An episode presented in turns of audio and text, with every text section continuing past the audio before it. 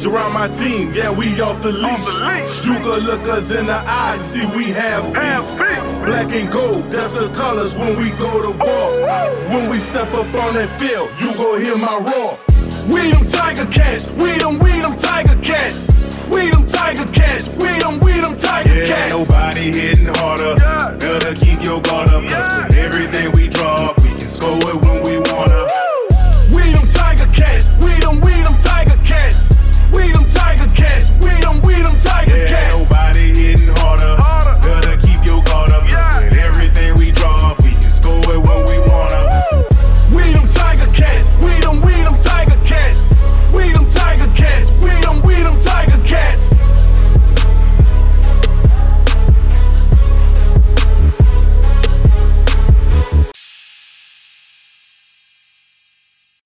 Welcome to Podski Wee Wee. I'm Josh Smith. And I'm Mike Graham. Mike, it's a, another special episode between you and I, but this one's a little bit more fun than the last one we had to do. This is, and this was a planned one too. We decided earlier in the week we were going to drop a show and hold off on Grey Cup talk because we thought it deserved kind of a, a much larger discussion than we normally do when we do game previews. And because Grey Cup's happening, you knew we both knew there were going to be rumors flying around, news was going to be dropping left, right, and center. So we both kind of agreed that this would be fun to do a, another second show to cover kind of everything that's happened so far during Grey Cup week. And I think we can just dive right into the news because there's been a, a lot of things coming out the last few days about uh, the future of the CFL. Uh, I guess we'll kind of go chronologically here with how I heard the news. Um, the first thing is something we were going to cover on Monday, but we kind of ran short on time.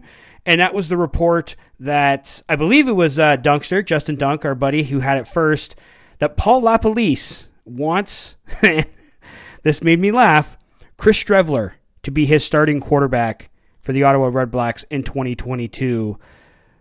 What did you think when you heard this news? Well, my first thought was he's not a starting quarterback in the CFL or the NFL or any league for that matter. I mean, you have to be able to, you know, throw the ball effectively, and he just doesn't have that in his repertoire. Um, he's a good backup who can come in and change it up like he did with uh, Winnipeg in 2019. Him and Collaros were a good combination, but uh, you know, to be the starter and taking all the reps is uh, it makes you question Paul LaPolice. That's for sure. I said, please let this happen for the same reasons you did. He's not a starting level quarterback. He's, I mean, and I know people don't like when we discuss NFL stuff, but he's the CFL's version of Taysom Hill. Taysom Hill is a player I would love to have on my team. I think he is a super useful gadget player. You can bring him in at quarterback. Maybe he throws, maybe he runs. You can line him up at tight end. You can put him on special teams. I think Chris Streveler, I would love if the Ticats had a player like Chris Streveler on the team. I don't want him starting at quarterback for my team because he can't throw. Like, how many years did we go through the whole should Tim Tebow come up to the CFL? And the guys who were like, yeah, bring him up. And then everyone else was like, but he can't throw the damn football. What good is he going to be in a league that relies on you throwing the football more than does on you running the football? We've seen what Chris Streveler looks like as a starting quarterback. He can be adequate when he played for Winnipeg when he started a few games his rookie year in 2018, but he wasn't great at. He's he's a great runner. He's great to have to to throw it there to throw a defense off. But if you're going to prepare him to be your starting quarterback for 14, 18, however many games we end up having going forward, I mean, I'm as a as someone who wants the Red Blacks to not succeed, I'm all for it. Give him give him the moon, and you're going to pay him starting quarterback money because right now he's on the practice roster of the Baltimore Ravens. He spent a year and a half with the Arizona Cardinals in the NFL. He's made like a million dollars in the NFL. Like he's not in it for the money, but if you're going to pry him loose from the NFL, you're going to have to give him half a million dollars, you know, four hundred thousand dollars a year to be your starting quarterback. You're going to be paying him to be. he's probably going to be one of the top three to five paid players in the league for a guy to play quarterback for you that's not really that good at it. Yeah, I'm I'm all for Ottawa doing this. Yeah, yeah, me too. And then even even as a backup, I mean, we we know how many starting quarterbacks get injured in this league. Even as a backup, you might have to play him, you know, half a season or you know at least a couple games. And uh, I just don't think he can pre- be productive in this league, you know, throwing the ball. So, you know, even as a backup, it's it's a questionable decision in my opinion. Well, do you remember when he came in in 2018 at first? I guess Matt Nichols got hurt because that's what Matt Nichols does. And like that first game, everyone was like, "Oh my god!" I think he threw for like 200 yards, ran for like another hundred and something, and everyone was like, "Oh my god, look at this guy, he's great." And then he's kind of maintained that aura around him, despite the fact that ever since then he's. I mean, when Matt Nichols got hurt in 2019, the Bombers didn't turn the offense over to Streveler. They went and traded for Zach Collaros. Like they, the Bombers didn't trust him to be their starter. If if the Bombers didn't make that move, the Ticats are defending Grey Cup champions because Streveler would not have gotten Winnipeg to the Grey Cup, and therefore Winnipeg wouldn't have beat Hamilton the Great. You know what I mean? Like mm-hmm. we've seen what he's capable of, and like I said, he's a great player to. Ha- I think every team would want a player like Chris Streveler on their team. I think there's nine teams in the CFL. I think eight would absolutely laugh at the idea of him being their starting quarterback, and apparently one actually wants him to do that, and it's mind boggling. Like Ottawa hasn't had the quarterback position right since they let Trevor Harris walk out. They've gone through how many different guys trying to get this right, and this is the like. If I'm a Red Blacks fan, I'm just shaking my head and slapping my forehead, going like, "What the heck are we doing?"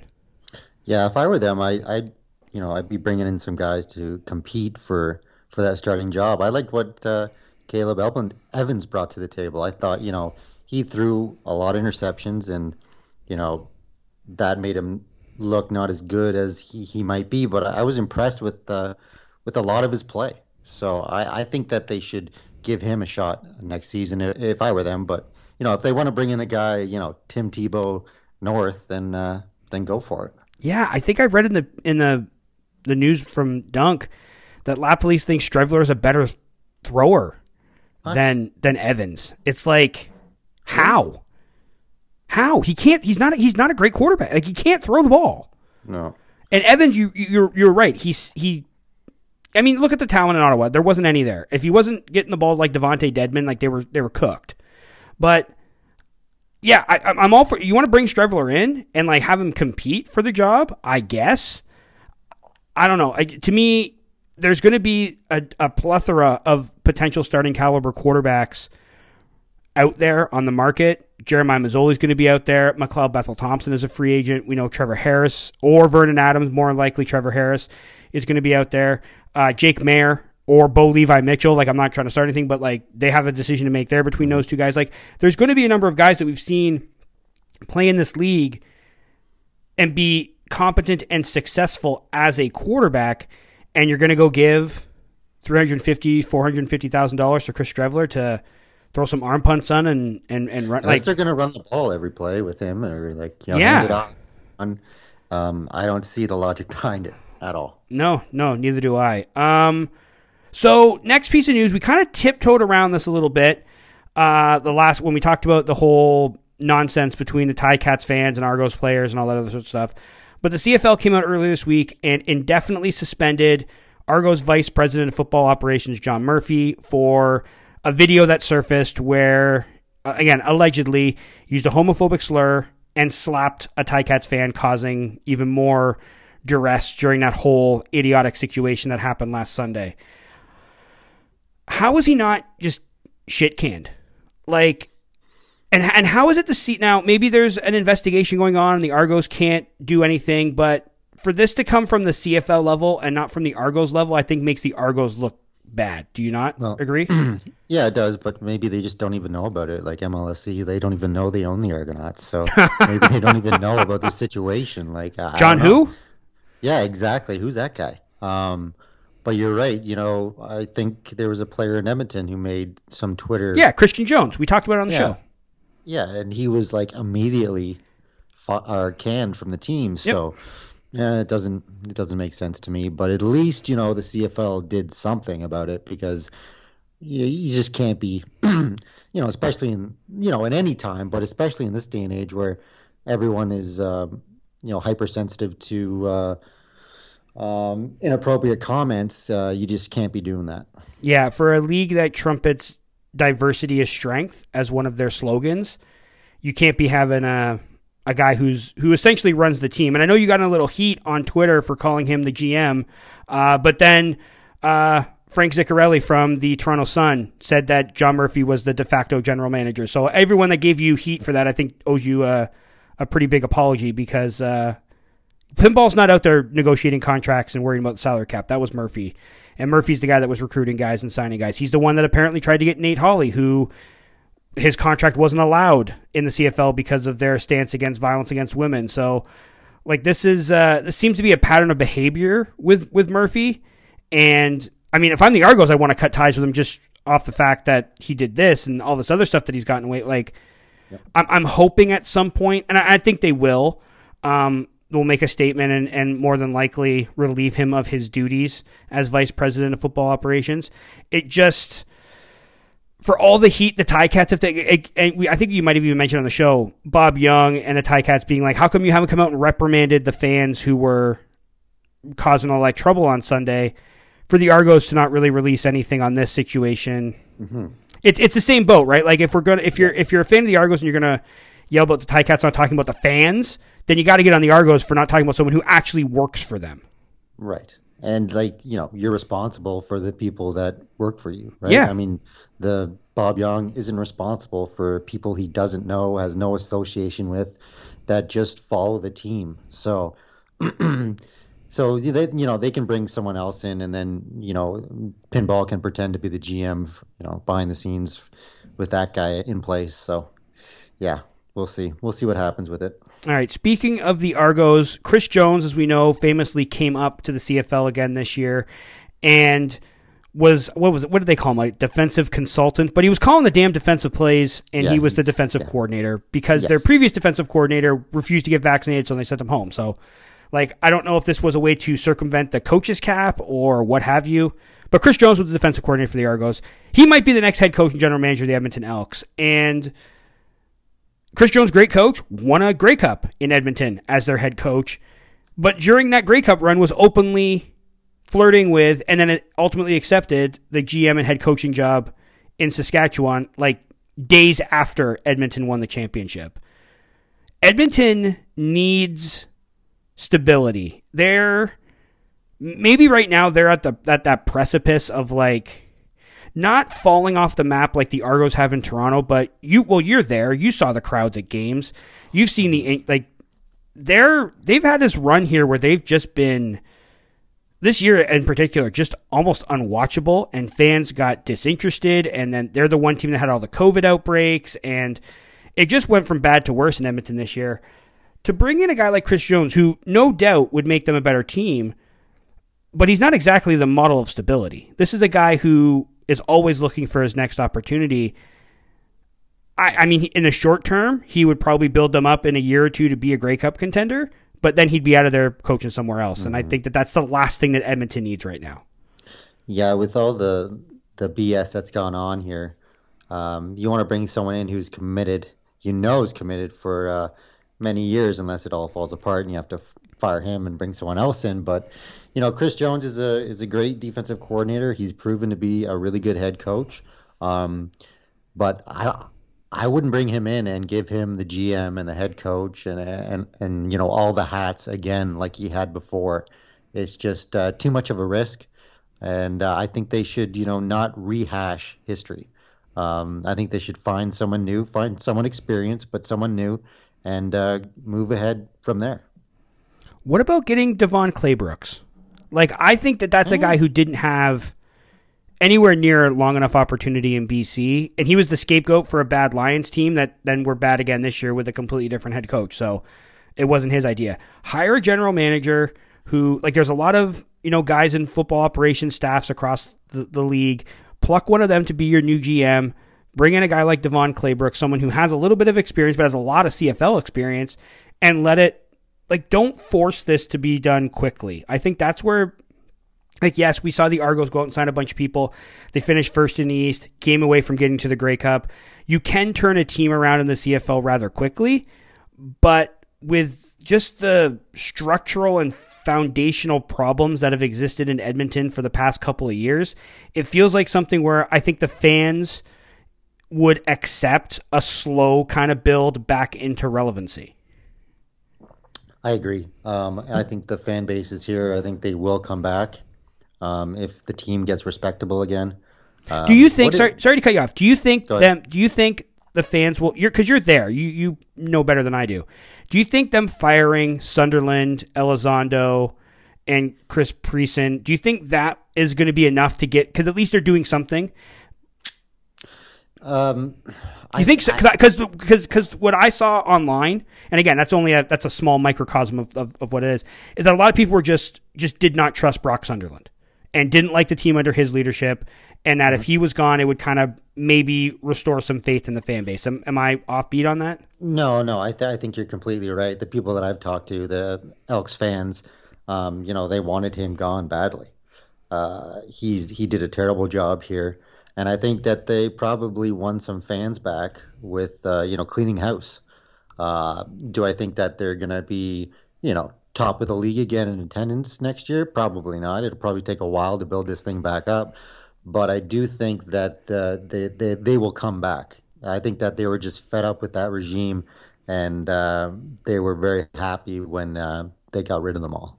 Do you think they the fan base gets more despondent if Jones is eventually the guy they hire? Like, do you think this is one of those things where like, oh, you had a good thing? It's like, oh, this is the guy you replaced him with, like Yeah, that's more of the one. same.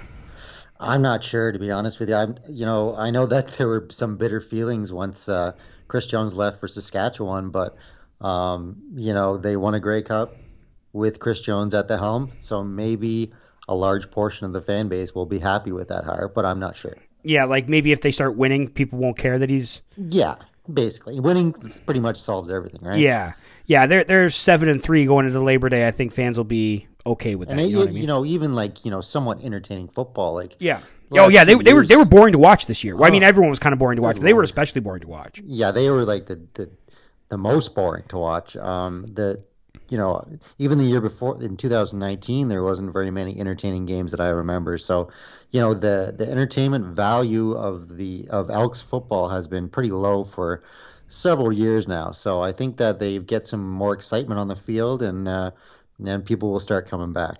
And going winless at home doesn't help either, does it?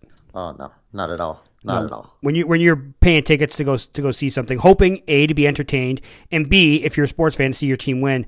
When you're when you're when you know that they they're not going to, like that's the worst feeling in the world.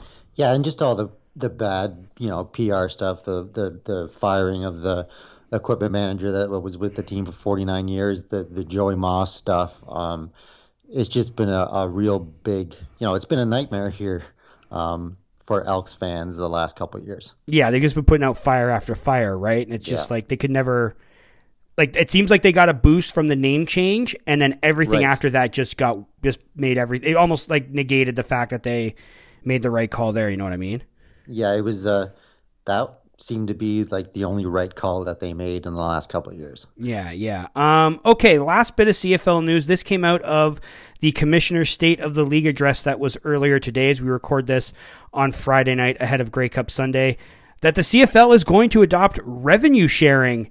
Um, Mike, this is long overdue as far as I'm concerned. The every other major sport, uh, foot, uh, the NFL being the big one, shares revenue, and every team is basically profitable this coming to the CFL, I think, is a no brainer. I don't care what people west of Ontario think.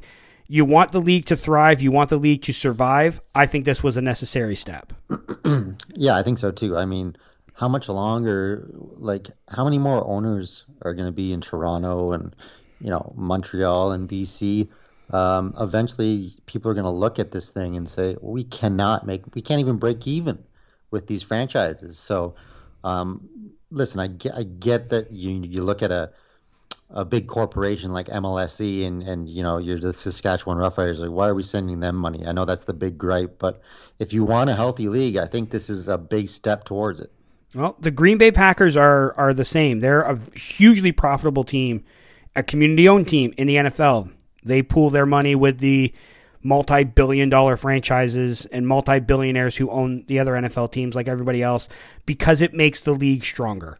It's stronger when every team has the same that's why the salary cap's the way it is in the NFL. Like again, you can't model everything after the National Football League, but a lot of things that they do on the business side of things works. top. It works. It's why they're number one.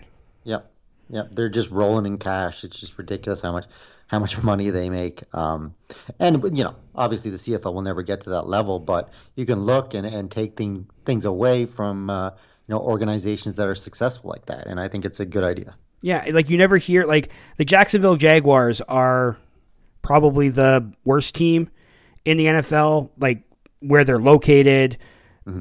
interest, like fan base, all that stuff. And like the only town, you, like you hear of them potentially moving to London, like England, but that's not really a thing. And they, and, and even when they were for sale a few years ago, they found a billionaire who was willing to buy the team. Like, there, you need when when teams in the NFL go on sale. And again, it's I'm not it's an apples and oranges comparison. I don't it's not fair, but when you have a team that's as unsuccessful as Jacksonville that someone would pay a billion dollars for, that tells you that the, the league that, that people have faith billionaires who don't like to waste money have faith that the league is strong enough that even if I'm buying 32 of 32 I'm not worried about losing my shirt on this investment. Mm-hmm. Whereas in the CFL, it's not the same thing. And hopefully, this revenue sharing stuff will allow teams to at least break even. I think that I don't think that there's like the tie cats are probably a small money maker, um, and I'd be okay with if if everyone's if we pool it all together and everyone comes out with the same.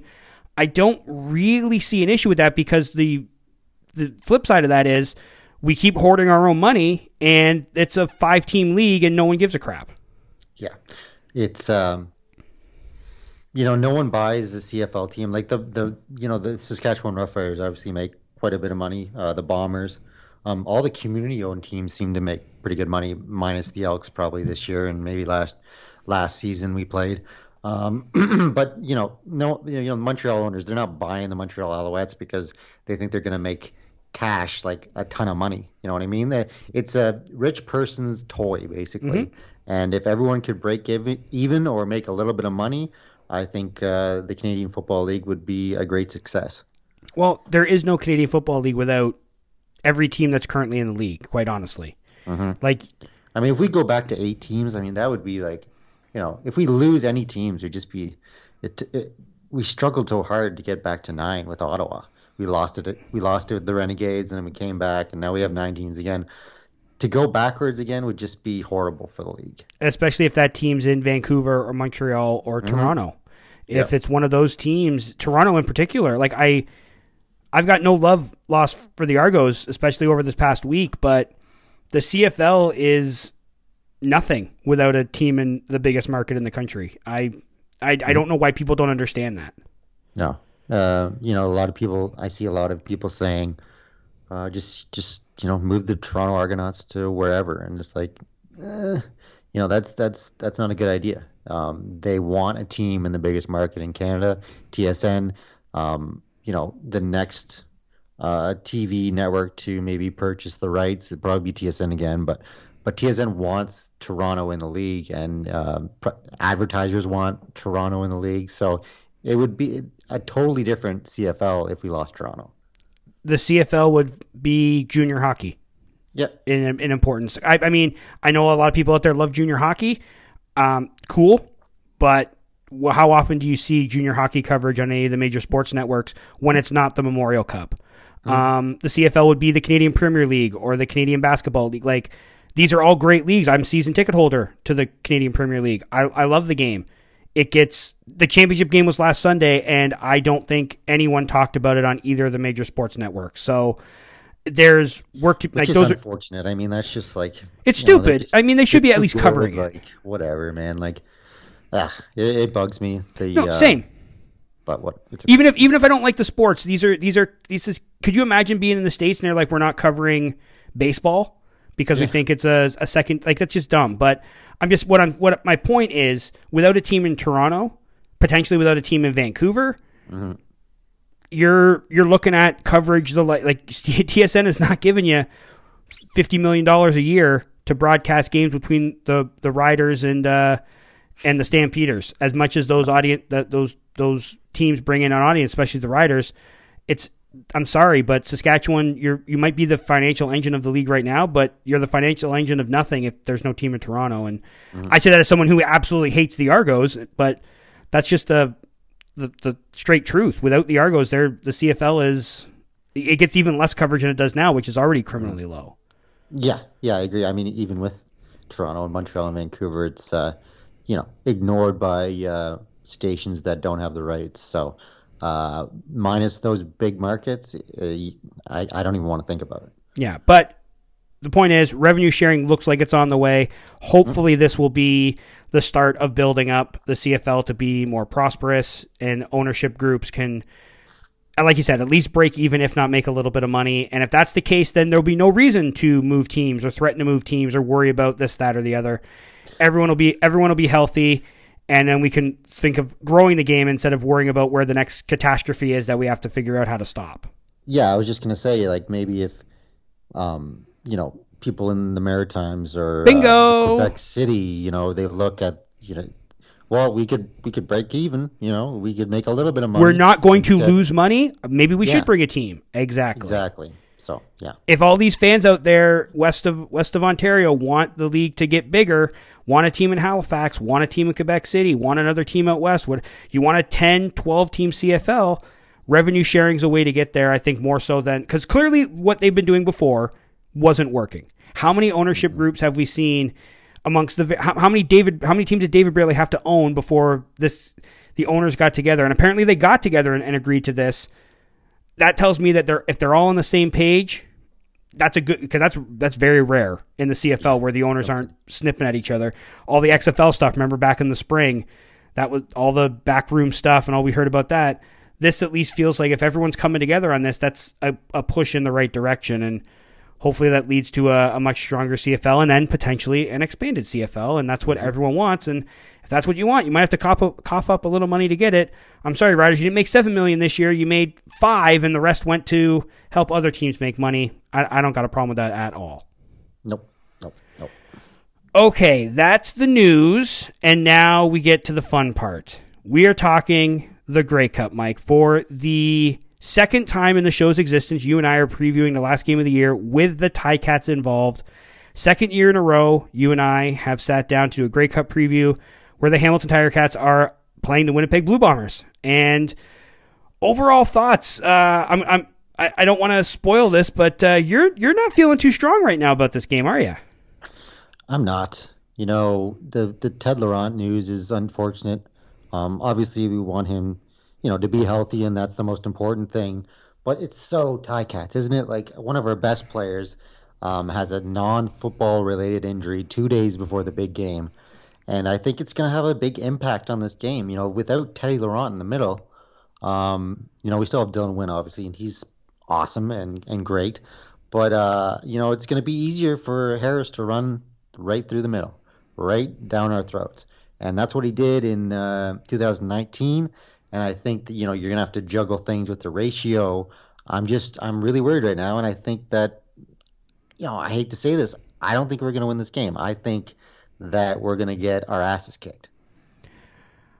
I couldn't disagree with you more about getting the asses kicked. I now obviously okay, so let's get let's get into the, the what you were talking about. You, you touched on Teddy Laurent. He has missed the last two days of practice.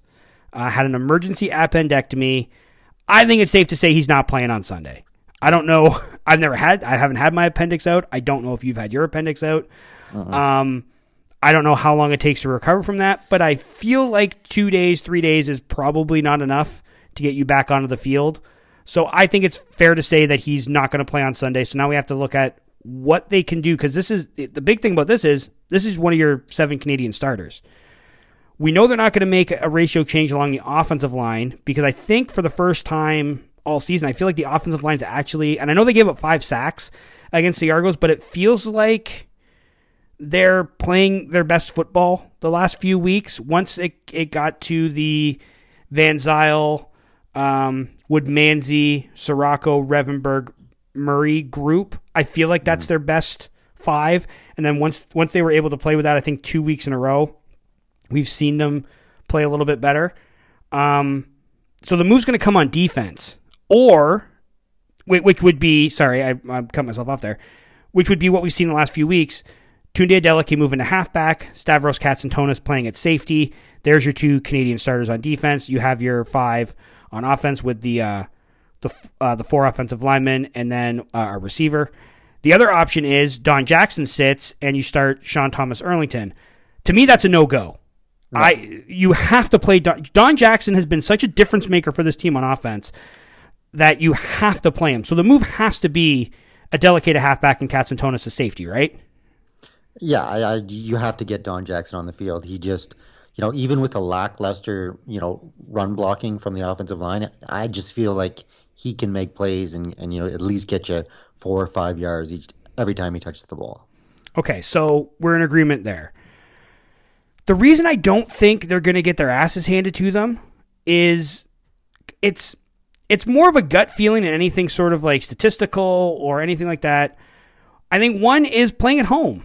We've seen, especially recently, I, this game reminds me more and more of the 2013 Grey Cup than any other Grey Cup of recent memory.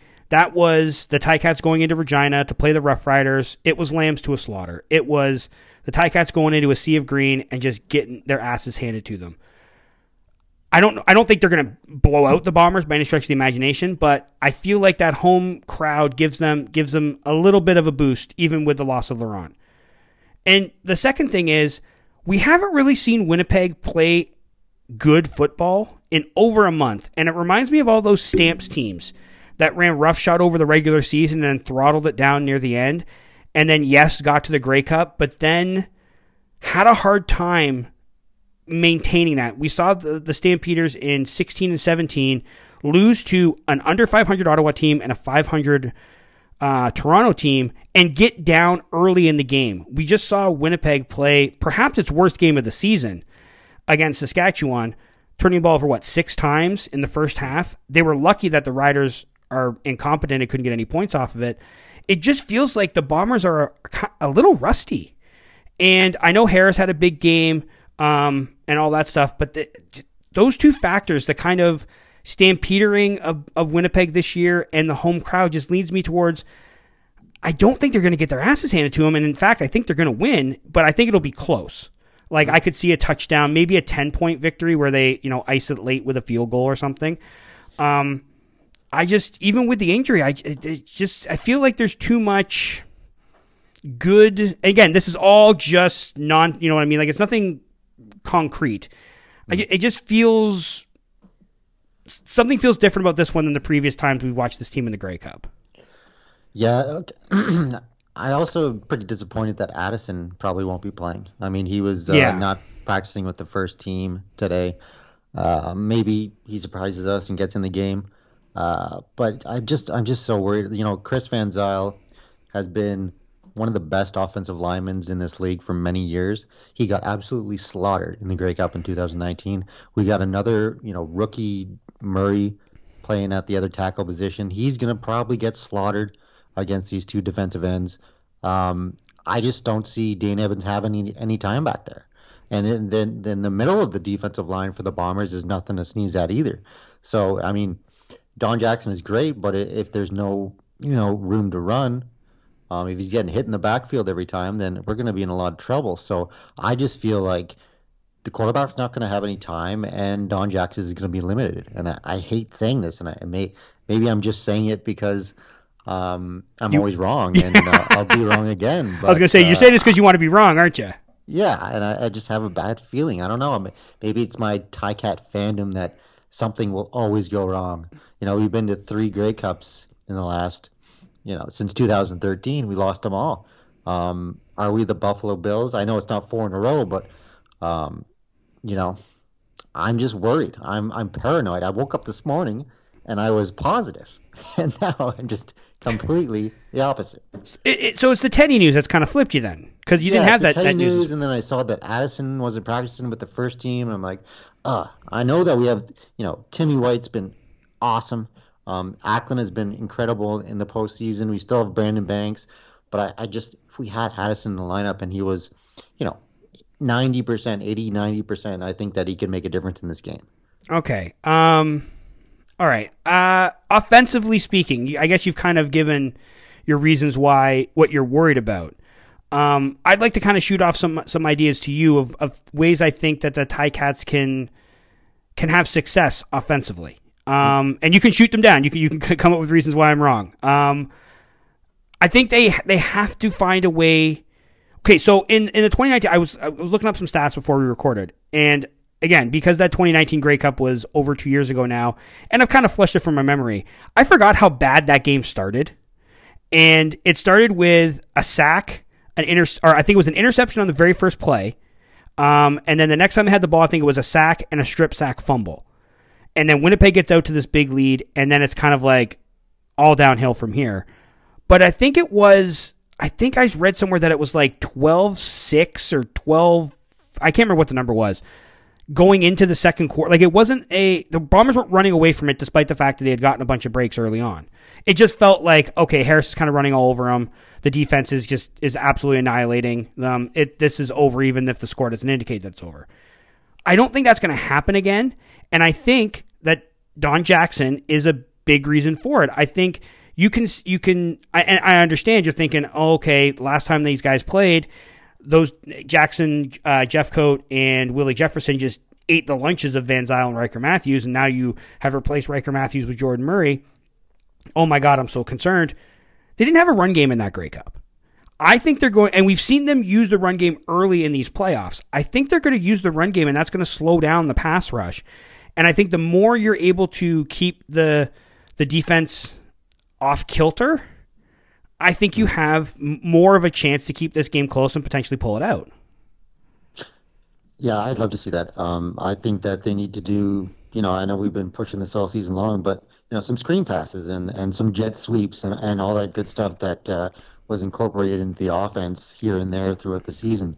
Um, because, you know, uh, Jefferson and Jet, uh, Jackson Jeffcoat are, you know, that's a tandem that is up there all time for at least in my lifetime that I've seen. So they need to they need to have a great offensive game plan to pull this one out. I also think they need to use Dane Evans' mobility. I, Evans even talked about it earlier mm-hmm. this week, talking about how he needs to not he doesn't have to. He said himself, "I don't have to be Michael Vick, but I I need to use my feet more and, and make plays." And we saw a little bit of that in the East Final against the Argos. I think again, if if you find ways to maybe even a couple designed runs for him early in the game, I, I think a lot of this is going to come down to the run game for the Ticats. If they're able to run the ball, eat some clock, and keep the crowd in it offensively, like don't commit too many turnovers, don't go two and out too often. Like they kind of have to almost reverse course from what we've seen early on in the game. Like I think offensively they need to. And this sounds stupid. Score points early like we've seen too many times with this team. The the biggest example you and I can remember from this year was the Ottawa game where they were up what eight to three going into halftime, and it's like you're up five points on the friggin' Red Blacks at halftime. Like this is pathetic. And then in the second half they rolled. They're not going to be able to do that against Winnipeg. Winnipeg's obviously a much better team than Ottawa, but if they can find a way to sustain some drives and don't get down offensively, like if it's a if it's a close game, single digit score line, stuff like that. I think that that I think I would consider that, especially in the first half, a win for the offense. If they go into the second half within striking distance, I think that's when you could see the team kind of take the next step in the second half. Yeah, there's there's no way that they can they just cannot fall behind early because then they'll get away from the run mm-hmm. game mm-hmm. and um, like even in the, you know the Toronto game in the East Final, they they didn't score any points in the first half, and maybe that's uh, a little bit of a Masoli thing because he kind of slow, you know, starts slow. Um, maybe with Dane Evans back there, we can have a better, hotter start. Yeah, and I just don't think they're going to turn the ball over as much as they did in, in the last Grey Cup. Like every, eh, if anything could have gone wrong in that Grey Cup, it did for Hamilton. Like it yeah. just all went downhill. It went downhill early, and then you're you're just you're running uphill holding weights. Um, defensively, I think the biggest thing is stopping Andrew Harris. Mm-hmm. Obviously, with Ted Laurent out of the lineup, that's going to be difficult. But the Ticats did have the best run D in the league. They allowed less than 80 yards per game. One player this year rushed for over 100 yards on the Tabbies. That was Brady Oliveira in week one. And they only had two other players rush for more than 80 yards. William Powell in week two had 89. John White in week six had 84. The, the best backs in the league, the guys, uh, William Stanback, who tonight is up for MOP, 40 yards, 59 yards, 29 yards in three games against the Cats. Ka'Deem Carey, who was the Stamps MOP, 26 yards in his one game. James Wilder, who at one, one point this year looked like he was the, the league's best back, 39 yards uh, in, in his one game against Hamilton. Hamilton's run defense has been excellent this year. I think for the and, and I do have to wonder if maybe they built this defense with the idea of if we get to the Grey Cup, we're probably going against Winnipeg. We have to stop number 33. And they built a defense to do that. And throughout the season, we've seen them, especially big backs like Stanback, hold him to nothing. Now, obviously, without Ted Laurent in the lineup, that changes things. But I still think they can be successful with, with the run defense that they've had so far this year. Who replaces Teddy Laurent? Ah, that's a good question. My guess would be uh, what's the kid's name? He's a rookie, which is scary. I know mm. you're just setting you're setting me up to be like he's not Ted Laurent. I know what you're doing. I know what you're doing right now.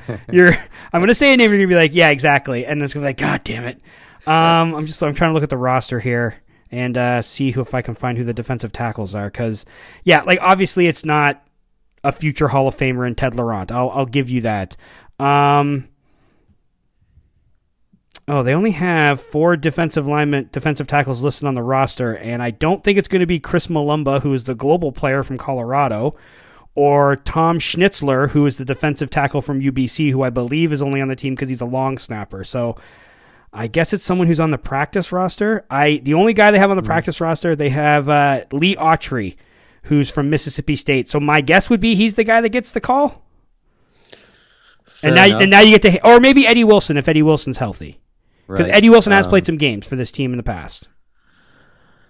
Well, maybe we have a diamond in the rough, and he can come in there and plug. You know, obviously not be Ted Laurent, but do uh, a good job in the middle of that defensive line. But um, you're scared. You know, it, it, it worries me. It worries me. I know Adeleke's been great at halfback, um, but it's not his, his, his normal position. Uh, and then you got Katsantonis back there at safety. I think they're going to try to go deep on him.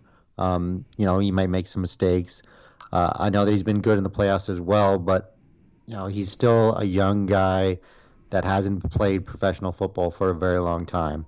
And uh, I would be m- way more comfortable if we had, you know, an, an, if the defensive backs weren't injured and we had an American in there. Because, yeah, you can be great at UBC, but when you're in the Grey Cup game, um, it's going to be tough. I mean, but Katsantonis has had two of his best games in the playoffs, so maybe he's just a gamer. Maybe he's a big game guy. Maybe, maybe. Uh, I could be completely wrong, but. And how often do we how often do we see guys come out of nowhere in games like this, whether it be the Super Bowl or the Grey mm-hmm. Cup or the, the national championship, and it's like, where did this guy come from and has a big game? I don't know. Maybe maybe I'm blinded because uh, my colleague at Three Down, JC Abbott, has been so on the Katsantonis train that I've I've bought into the hype. Mm-hmm. But I, I I'm not as concerned.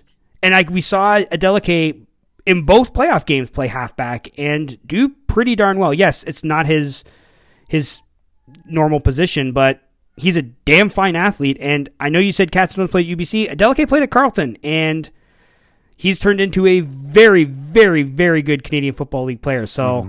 I don't know. I'm just. I'm. Sometimes it's. Uh, you got to give a guy an opportunity, and and when Katsantonis has had his opportunities so far late in the year, he's come up. I'm, I'm not that concerned about the secondary, if I'm being honest with you, because everyone else, you still have Ciante Evans, um, you still have Jumal Rolle, like it's still a, re- and you still have Cariel Brooks, like it's still a great secondary.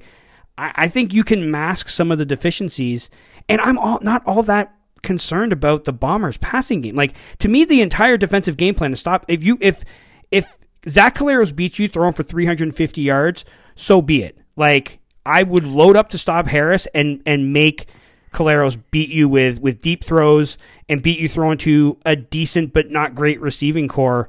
Like it, it, to me, it's it's similar in the NBA when you're like you're playing the Golden State Warriors and you're like, okay, you know, if back in the day, if JaVale McGee scores 25 and we lose, I can handle that, but I'm not going to let Steph score 50. And that to me is what it looks like with this. I, if if Andrew Harris runs for 75 yards and Zach Collaros throws for 400, who who's going to be the MOP this year too, and the Ticats lose, it's like, okay, you know what? You, you tried your best, and, and the one guy, the, the quarterback just happened to be on his game. But I think that's the way to win this game is to make make the Bombers one dimensional. And the Ticats run defense has been so good this year that I think that that's a possibility.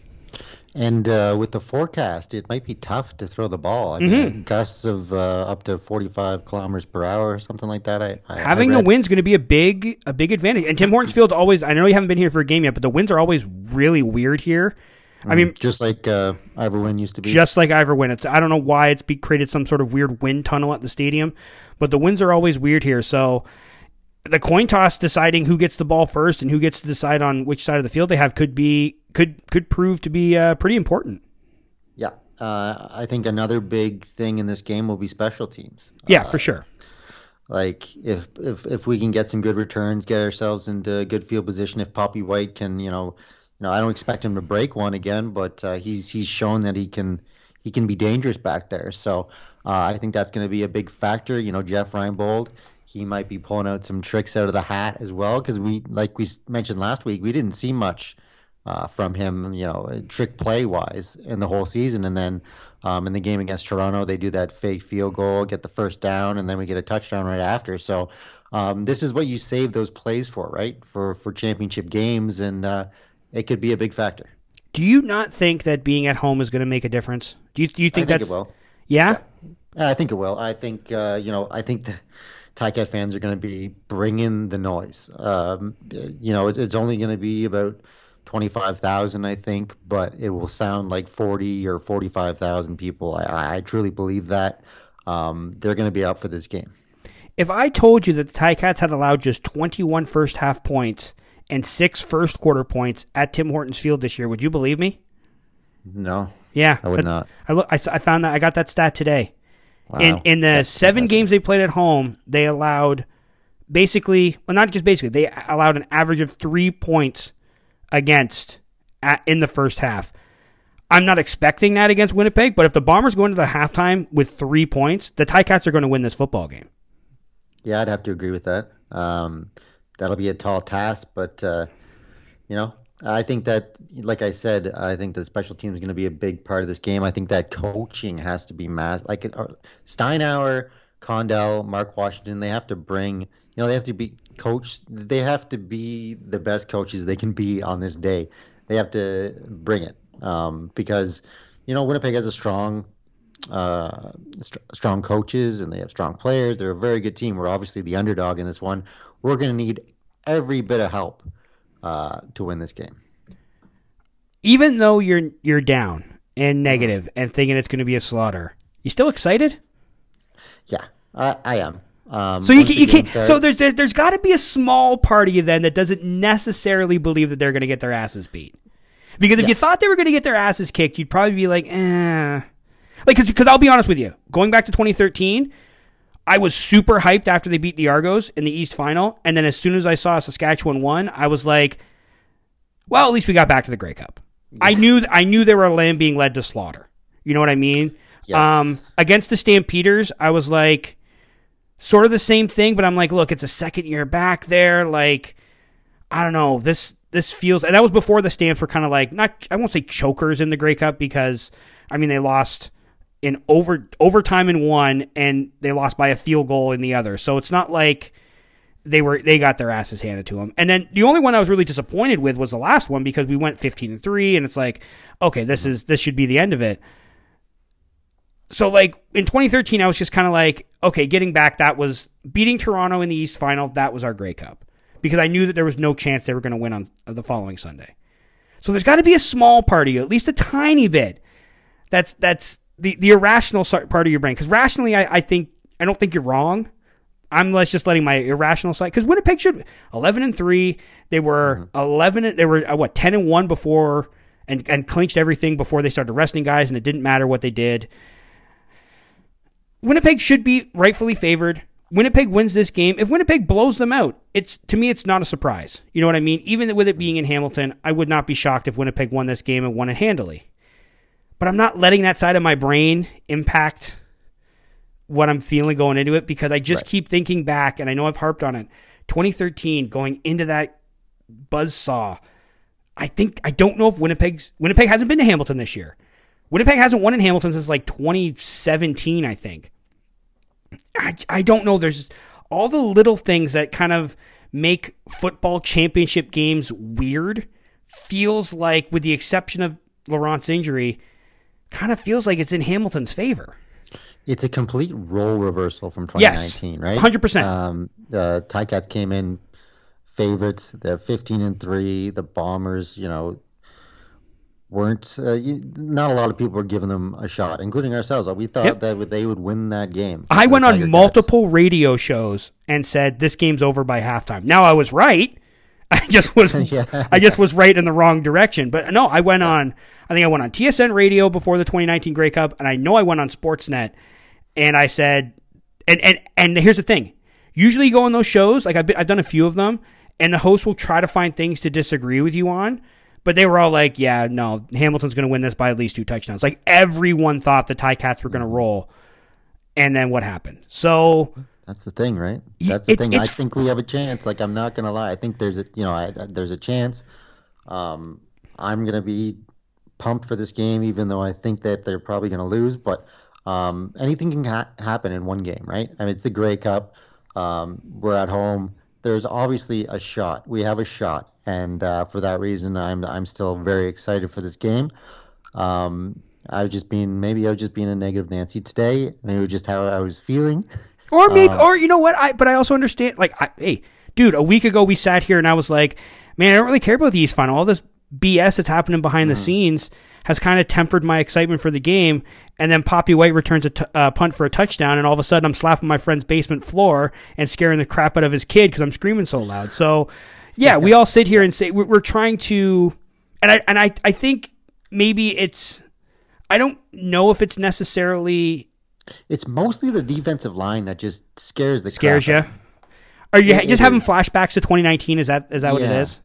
Yeah, and you know the Ticats have a way of letting you down in the Yep. in the big games, and uh, we've been a fan of this team for you know 30 almost years. forty Yeah. almost forty years basically. So um, eh, we've had her uh, mostly downs, but a couple ups. So listen, anything can happen. It's one game.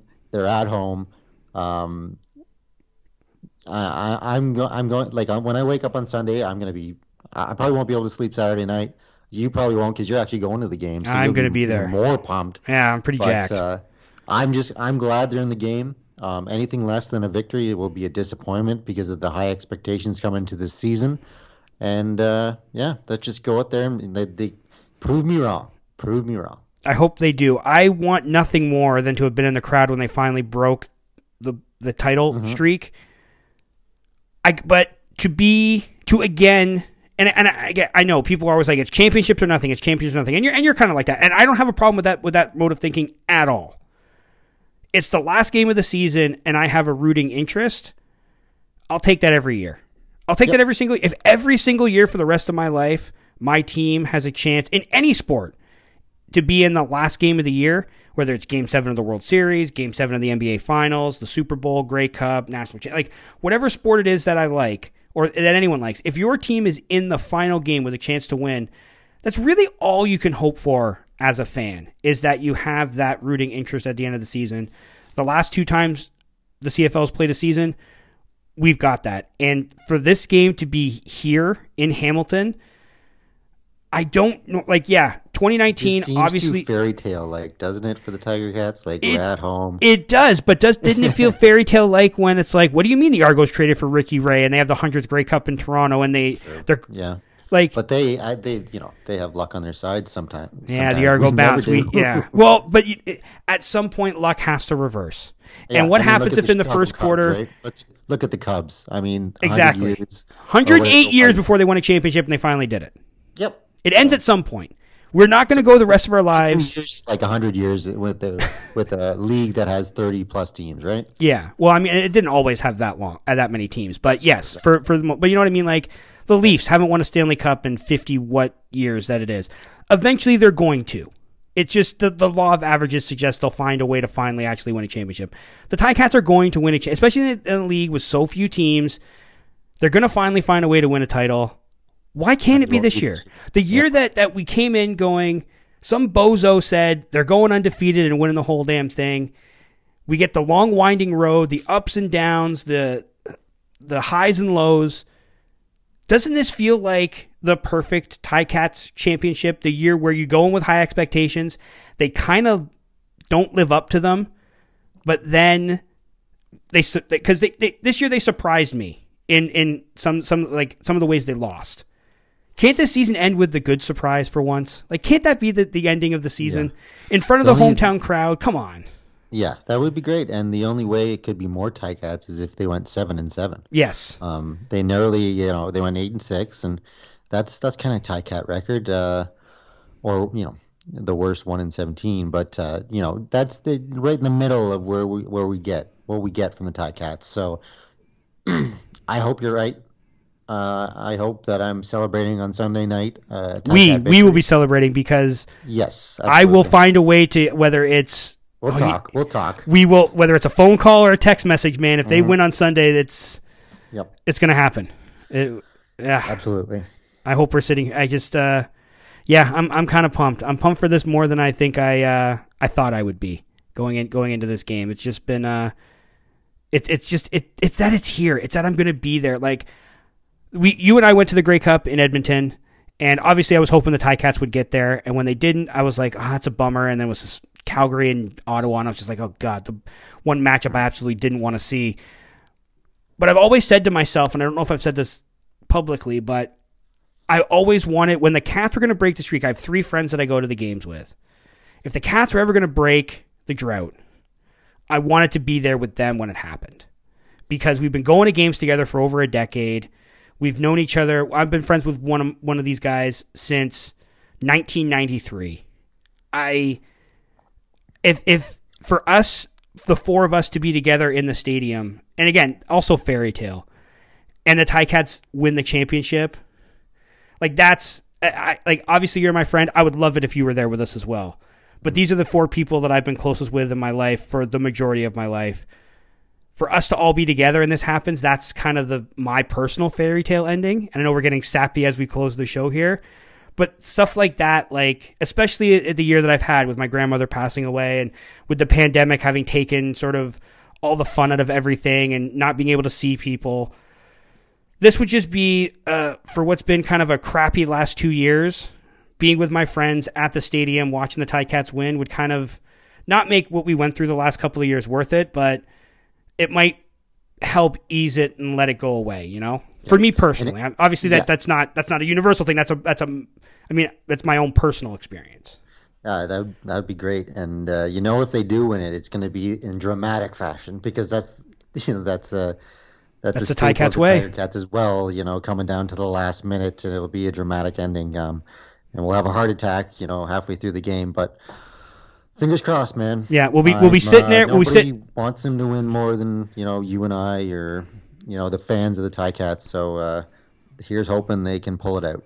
no time left down two michael domagala The goes kicker, out the there Kicker, the kicker. nails a 55 yarder to win the Grey Cup. yeah. Okay. Yeah, that would imagine that. Eh? Ha- half of the fan base would die before the kick went through the uprights because we'd all have Oh. heart attacks worrying that he's going to miss it. Domagala, the uh, Ticat legend. Yeah. After that kick. Joins Ozzy on the pantheon of, of Cat kickers because Yeah. of one kick. Mm-hmm. Why why can't it be that? I don't know. I'm I, I- personally I'm hoping that they win like 40 to 6 and and it's a party for the entire second half, but I don't think that's very likely. I just uh, No. I'm just I'm just super excited. I, I I don't know. We're rambling here. I think we should just uh we should just call it a day. But uh, we will be back next week, uh, win or lose, to talk about the Grey Cup. Hopefully, it's win and not lose. But I don't know, man. It's uh it's Grey Cup Sunday. It, it felt for it's been over two years since we had one of these, and it felt like it was never going to get here. And we're down to the last game of the season, and the Ticats are in it. Can't ask for much more, can you? No, I can't complain about that. I will, uh, you know, I'd rather be there, but uh, I'll have my traditional uh, Grey Cup balls, Grey Cup meatballs in the slow cooker, and uh, With the Diana sauce, nachos on a nice big TV. So you got, you uh, got the Diana. You, you you rolling with the Diana sauce? Oh, original Diana sauce. Oh yeah, baby. There Oh, we yeah. go, the Mike special. Cup tradition in my family for uh, many many years. So I, I will uh, continue that. Well, here's the beauty: the Grey Cup's going to be here in two years, and Yeah. that will you'll be here for that one, and we'll be celebrating the team winning three in a row. There you go. That's what I'm talking about. Just be there for the Dynasty The- Championship. yeah, for when Banks and Lawrence and all those guys win their third one and get to go Mm-hmm. out on top. That's the one you want. The the the Mosca, and you know what? That's something we need to talk about. This is the first Grey Cup Ticats have played in since '72. Angelo Mosca's last game. We lost Big Ange this year. That's another one of those like little things where you're like, that's the extra boot. Meant You know what I mean? Yeah, kind of like a meant to be type feel to it. Yeah. Like wish he was here, but he's not. So the spirit, the spirit kind of lifts the team. I don't Mm-hmm. Win know, it man. for Ange. Win it for Ange. Yeah, I don't know. I just There know. you go. We'll end it on uh, some positivity. There we go. So that was Podski for this week. I'm Josh Smith. And I'm Mike Graham. Eat 'em raw. Eat 'em raw.